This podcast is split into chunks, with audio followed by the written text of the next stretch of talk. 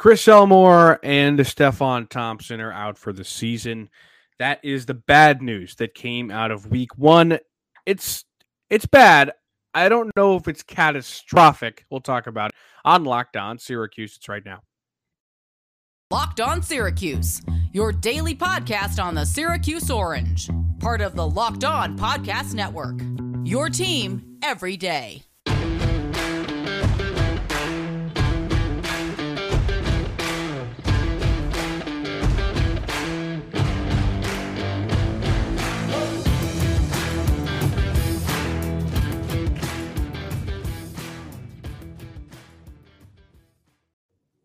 Matt Bonaparte, Owen Valentine with you on Tuesday morning. Thanks for making Locked On. I almost said Locked On Tuesday. Thanks for making Locked On Syracuse your first listen every day. We are free and available wherever you get podcasts. Syracuse took down Louisville 31 7 this past weekend. The bad news, uh, among the bad news, was penalties, drops, and of course, injuries a lot of guys went down in this game. Some got up, some didn't. We saw Elmore get hurt on the first drive. We saw Stefon Thompson get hurt later on. Marlowe Wax was down at one point. Sean Tucker was even down at one point. And part of this season, the hype coming into this offense was that Sean Tucker has his lead blocker back because Elmore was out all of last year with an injury. So having Elmore back was a huge deal. And, and I won't lie, seeing him on the field was incredibly exciting for me. I was pumped. Uh, on that first drive, a lot of the plays they ran were out of formations that included a fullback because I think that the entire first drive, Elmore was included. And he got hurt on a play where he was just blocking a guy into oblivion 20 yards away from the play because that's the kind of player he is. Leg or ankle or whatever it was just snapped. Uh, he's out for the season. Stefon Thompson, I assume that's ACL. He's out for the season. You lose him in the linebacking core. None of this is good. Um, but I think that Syracuse has enough depth to where it won't be too, too bad. I'm not that worried about the team's overall success, while I am going to miss those two guys a ton.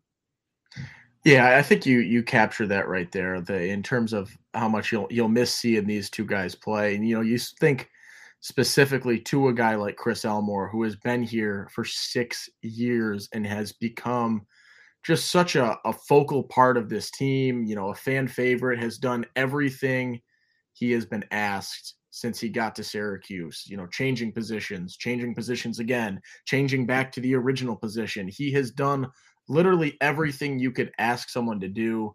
Uh, you look at him definitely as a leader and a guy to look up to if you're one of the younger players. Uh, and to see him go down, you know, in game one relatively early and, you know, doing, as you were saying, just off to the side, like not even directly involved in the play and just having it be something like that. Uh, it's it's incredibly sad, especially when you don't know what will happen eligibility wise. Can they, you know, finagle away to get him back for year seven? Does he want to try to come back for year seven? Uh, what does this I think work he out will. to But be? Babers said they're both going to come back. He said they both would. Uh, I know. I would Stephen be Bailey shocked. I would be shocked if Elmore how. didn't come back. I Bailey was. I think he was questioning how. Um, you know, when you look at, you used to be able to get six years if you had two medical red shirts, but now how does that work with the COVID year Hey, and last no year? Is that technically a medical red couldn't shirt see the. I And- remember what did Antwan Cordy do? He did six years before COVID happened. Uh, Two I, I'd be shocked. There's no way that the NCAA just stiff arms Chris Elmore from coming back because he got hurt. It's not his fault. I think the Um, concern is last year, um, and whether or not that is a medical red shirt because of when he got hurt. He But got hurt I- like three games in. Yeah, Isn't it a quarter of the season? I forget. Yeah, maybe. Uh, that's something we will have to look into. Uh, Dino said both will come back, or they're hoping both will come back next year. Uh, so that is a good sign, and we'll let him and other decision figure it out. makers deal with the logistics of that. Uh, but it's still, you know, it it really does sting to to see these guys go down and and not have to deal with that because they're they're two guys that you know you want to see have have that big year, right? When you when you look at these two players and and you see that you know they're they're just grinding, right? Stefon Thompson starts every game last year, supposed to have a really good season on you know a really well talked about linebacking core that's made you know preseason watch lists as the top linebacking cores in the ACC and even a little bit further than that. Uh, and to have him go down in week one, uh, and the same with Elmore, and have them both be season-ending injuries, uh, barring something crazy.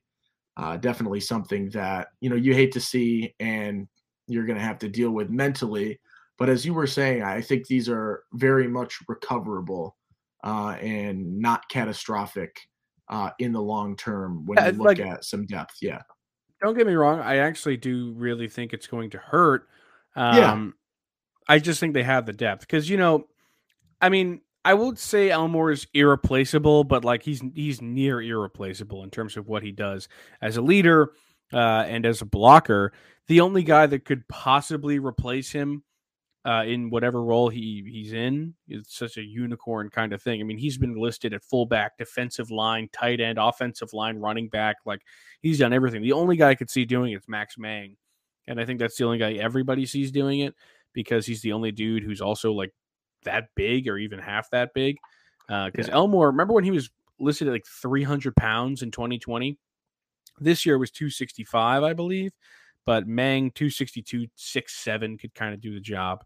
Um, but on the other side, I mean, Thompson losing Thompson's brutal because in Babers we just listened to the presser. Babers in the presser talked about how his numbers might not be as crazy as Mikel's or Marlowe's. They are still pretty darn good, but the reason being is that he oftentimes uh, is the guy who takes on two offensive linemen or an offensive lineman and a tight end, so one of the other guys can get into the backfield because he's so dangerous. They got to put two guys on him. Uh, Thompson, this was his third season. He'd already had a red shirt as well. He's technically a redshirt sophomore this year. Um, he's a fantastic player. I guess that wasn't a redshirt, maybe just a COVID year. But um, he was he, he's a really fantastic player, and they're going to miss him because he's a big dude. They'll replace him with Derek McDonald. And here I'll bring up the, the depth chart that Syracuse has put out for the UConn week. No, uh, you have no fullback listed. Uh, they had fullback here before, so that's not even here anymore. Max Mang behind Oronde Gadsden. Nothing's changed over there. But on the other side, Derek McDonald is now your number one linebacker at this spot. Big dude, 6'4, 225. We've talked about him. He transferred from tight end and he had an interception last week, returned to 30 yards. So that was exciting. But, you know, this linebacker room, a lot of talent. We saw Anwar Sparrow make a nice couple of plays. Uh, I think these guys, they're also really big. Like Roone and Lowry, both 6'3, 6'4, near 230. Like they're going to be fine. Um, but it does hurt. It definitely hurts. Yeah, this is it's it's tough in game one of all things to see two guys go down like that. Uh, and you know, a nod to Elmore's just what he does and his being the only one that really can do what he does as the fullback position just is wiped from the depth chart as a whole uh, when he goes out for season. So that's just, you know, it says what needs to be said about, you know, Chris Elmore's importance to this team. That's not to say that you can't get away with not having a fullback because they can, um, and they're going to have to. Uh, I, I, do think uh, it, it's going to be interesting how the role of Max Mang changes now, because yeah. he was the guy that would just sort of come in and, and, block occasionally. He did have, I think, a target on the first drive uh, where Shrader overthrew him a little bit. Maybe it was in the corner of the end zone, I think. Uh, but he, you know, is he going to shift into, you know, really a pure blocking role where you're going to see him pop in a lot more and and try to make up for that blocking ability that Elmore had and that size in the backfield uh, that Elmore had. So I, am curious to see how that role shifts. Uh, this week, you sort of have, you know, the flex game against UConn where you might be able to try a little bit more, but that's something that you're going to want to f- hone in on really quickly so that you can, you know, have that going uh, week three with Purdue. Um, there, it's kind of, I don't want to say it's beneficial because obviously injuries aren't beneficial, but it's better this came, I think, in week one than it did, say, in the middle of ACC play where you really, you got to have things hammered out by then. You know, you're going into a week against UConn, where Dino called it a difficult game, but I really don't think it's going to be. They came out as what 21 point favorites. 21 point favorites. Um, so they should win that game handily. And if you're going to want to try anything out in, in, new roles and whatnot, this is the game to do it. Um, so yeah. Okay, let me take a quick break. Uh, we'll continue talking injuries and depth chart on the other side. This one's brought to you by Underdog Fantasy. Uh, they sponsor this episode. It's the easiest place to spice up college football this year. Uh, emphasis on easy. You got to get started because, again, it's easy to play. You can win cold hard cash in a single game. And Underdog has investment backing for Mark Cuban, Kevin Durant, Adam Schefter, and more. They have always been focused on building superior products for a fun user experience. And customer support team is top notch, the best in the business. You know, you want to be at Underdog, okay?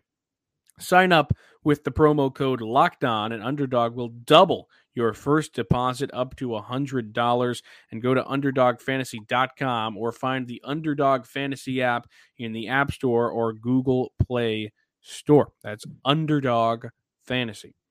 Back here on Locked On Syracuse, I'm Matt Bonaparte with Owen Valentine. We're talking SU football. Injuries have riddled the team. Uh, something else that I was thinking of last about last year uh, in that game, and like Tucker went down, and obviously I think it was something um, that was fine.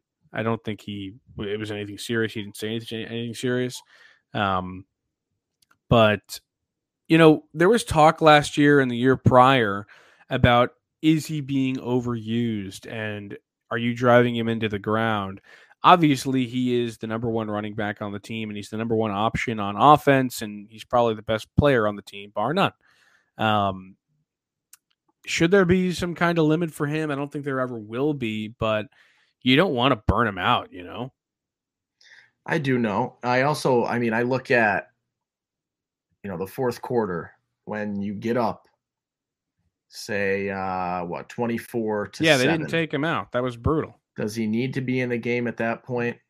No. Obviously, you know, you want him to get his fill. You want those numbers to be what they are. Um, but you don't want to risk Sean going down or anyone going down, really, uh, you know, in pursuit of, you know, hitting the century mark running uh, every single game, right? It's cool to be able to do that. Uh, but it's not cool to try to do that and then you know have him go down and miss a game or two or miss you know, extended parts of the season as we see, you know, two guys in week one go down. Uh, so I, I would be curious to see if they ever get into more of a load management, you know, next week uh, against a UConn. If you get a lead, sit them the second half. Uh, re- really, like there's a couple of things, especially you when you have I, a good running back behind him, like LeQuint yeah. Allen. I think showed. I mean, he didn't have a crazy game, but the no, but, plays he was in, I was not you know, yeah, I I would take him over 2020 Jawhar Jordan or Markenzie Pierre. Um, so why not? Yeah, I, I think so, and that's that's something to keep an eye out um, as we move forward because you know he is getting the ball a ton, uh, and you know you take hits uh, consistently, and, and maybe you know he's a a, a, big player, right? Like he's he's gonna be fine the for the majority of the time. He can take a hit. I'm not. There's no knock on that. But just when you get hit, play after play after play, and you keep getting handoff, handoff, handoff. Now a little out route, a little uh, whatever, quick route, quick route. Uh, it, it's it, it can catch up to you. So that is something to to be aware of uh, as as you move forward. And I think when you look at at what you've seen in week one and and two guys go down and you know you really don't want to risk anyone else in a situation that doesn't have to be risk so that's something to to definitely consider moving forward because it was i will say i think we said this on the episode yesterday i was in the bathroom when sean went down and i had to text bones and figure out you know who's down who's down what's going on? And he was like sean. I was like oh my. Rightfully yeah. so. Oh my uh, and that's not a knock at LeQuint Allen. It's just an oh my when the best player on this team in terms of you know notabilities, number 15 or a top 15 player in ESPN's top 100 coming into the season. It's it's not good. It is bad, right? You want to you don't want to put anyone you know, in that risk unwarranted, uh, and especially late in these fourth quarters. I get, you know, you want to keep Shrader in. You're working some timing out, oh line wise. You're working some play stuff out. That makes some more sense to me, right? Odds of him going down are significantly less than a back that you're going to hand it off to and say run and body someone or put a shoulder down or anything of that nature. So something to definitely consider, not just with Sean, but with you know a number of guys moving forward, uh, and just seeing how how the load management works and and how just you know getting the ball as frequently as he does, if that is something that you need to be concerned about. And you know we said this a little bit, but they definitely have their work cut out for them. Yeah, this this week in practice because not only do you lose Stefon Thompson and you kind of have to get Derek McDonald and even the backups ready and say, you know, guys, you're probably going to see more time than you would if Stefon was in. And the backups are going to see more time because there's just less confidence in McDonald. I still think they like McDonald a lot. And honestly, I do. That's my guy. Um, but there's a lot there. But then on the offensive end, you're going to have to readjust your entire scheme. Like, like I said, they like that first drive when Elmore was there. I don't know if there was a single play without the fullback on the field. Like he was there every single time, play was sure, either yeah. the pistol, like whatever it was, he was in the backfield. So they're going to have to figure things out because I think he was a huge part of what they were going to do this year, and and whether or not they want to put Max Mang there and have him be on those plays where he's in motion. Uh, side to side, whatever it is, on the line, behind the guard, whatever they're going to do. Um, but they they definitely have their work cut out for them. And then on top of that, there's the offensive line issues and there's the drops issue. So practice yeah. this week is chock full. Um, other question I want to ask you because we didn't really talk about this in yesterday's episode, and I feel like we should have because it was kind of. I mean, I will. I don't want to not give myself credit and say that I didn't expect them to win, but I don't think a lot of people expected them to win. And it was generally a surprise for the Syracuse community across the Yeah. board. Um, do you think they're a bowl team because of that win? Uh, I would say I I think the odds of them being a bowl team probably doubled or tripled in my mind after a week one win.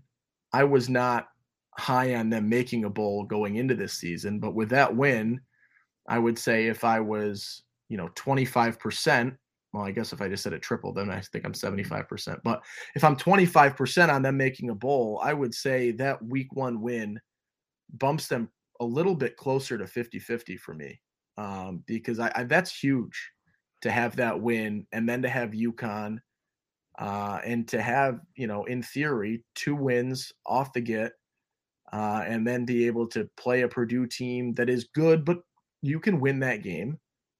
Uh, and then you, you know, you've got a couple of easy weeks ahead from there. I mean, Virginia also beatable. Wagner is in theory another gimme. So there's three. So if you can win one of Purdue and Virginia, which I don't think is an outrageous ask, uh, you have four wins going yeah. into the gauntlet. Maybe you steal one from an NC State or a Pitt, possibly. Who knows? That's NC not State a gimme by almost lost doable. to ECU. Yeah. Correct. And uh, BC and, uh, did lose to Rutgers, so you have like yeah. you have that so, to I look mean, forward to. You have that, and then you come out with Florida win, State, but... Wake Forest, and BC. Uh, I would I think, say I, am at 50-50 right now. I, I do. I think, think you're too low at 50-50. Really, you're not putting enough faith in this team. I'll say it.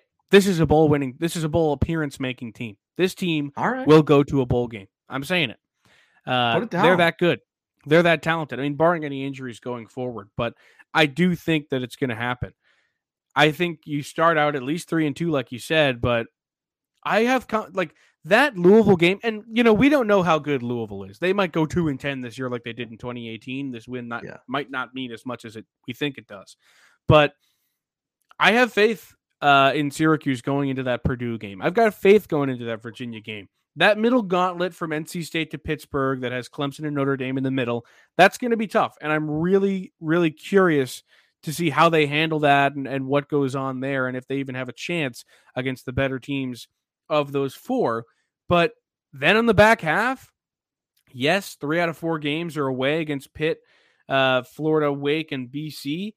I still think you have a good chance, especially Sam Hartman's not playing. I wish he was.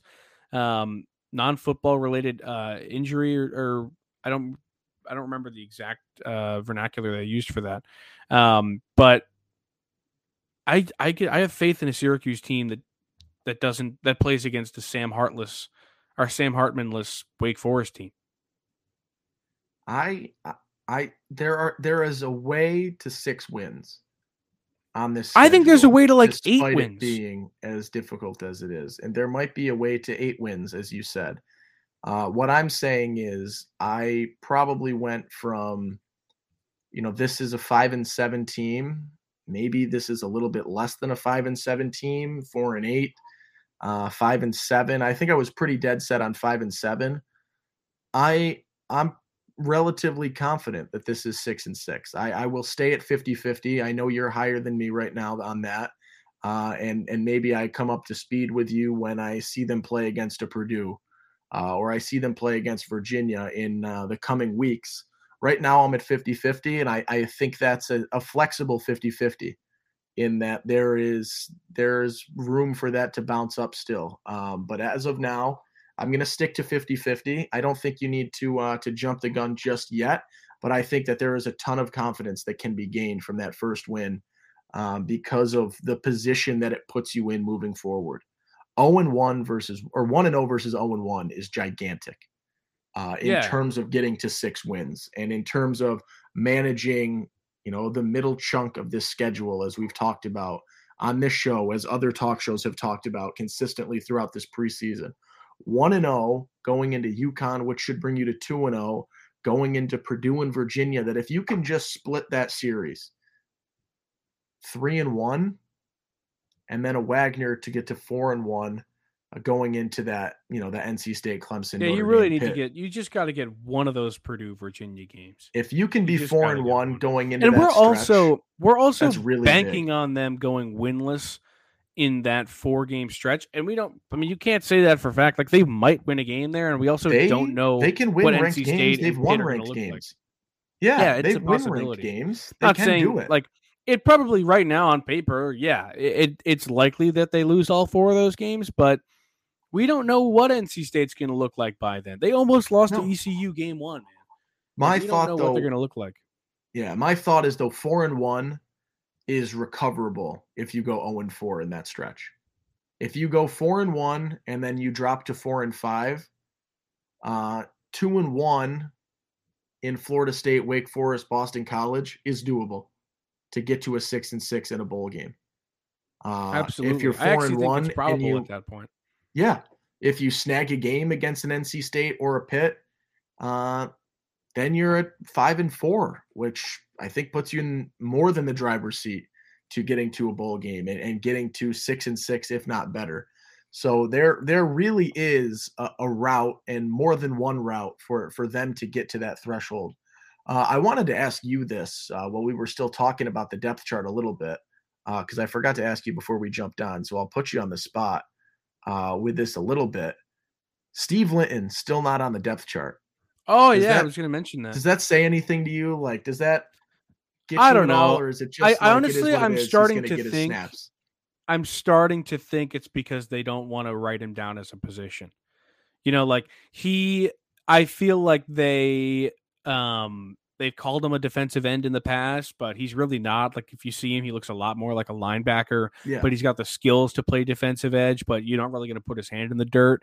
Um, I honestly think it's he, he's going to play you just don't know. Like he'll get in there, and he played really, really well uh, without having been on the depth chart week one.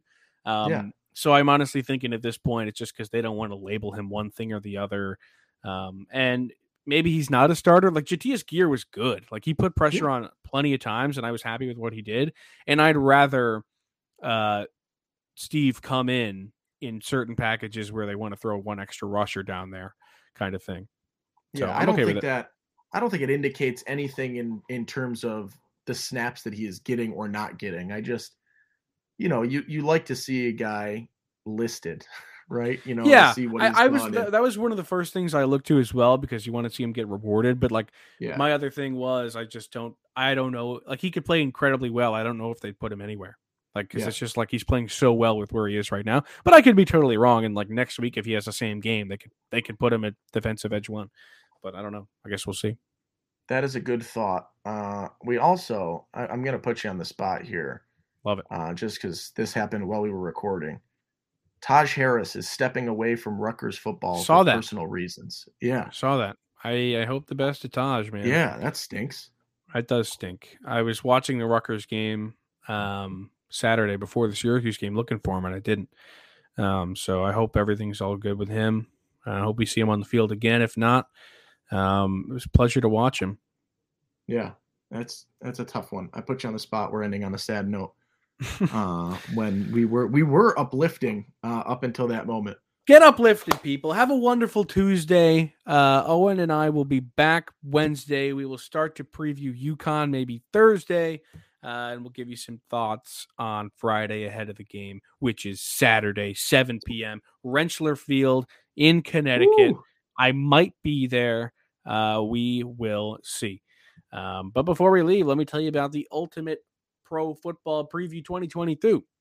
Thanks for making Locked On Syracuse your first listen every day. That Ultimate Pro Football Preview 2022 is out, okay? An eight episode extravaganza to get you ready for the NFL season. Local team experts uh, of Locked On Podcast Network. Plus, you got Lee Sterling of Locked On Bets in there. He's combining this into a one singular preview of the ultimate NFL preview. That's two previews in one word, I just said. Search for Ultimate Pro Football Preview 2022 in your Odyssey app, YouTube, or wherever you get your podcast. I'm Matt Bonaparte. He's on Valentine. We'll see you later.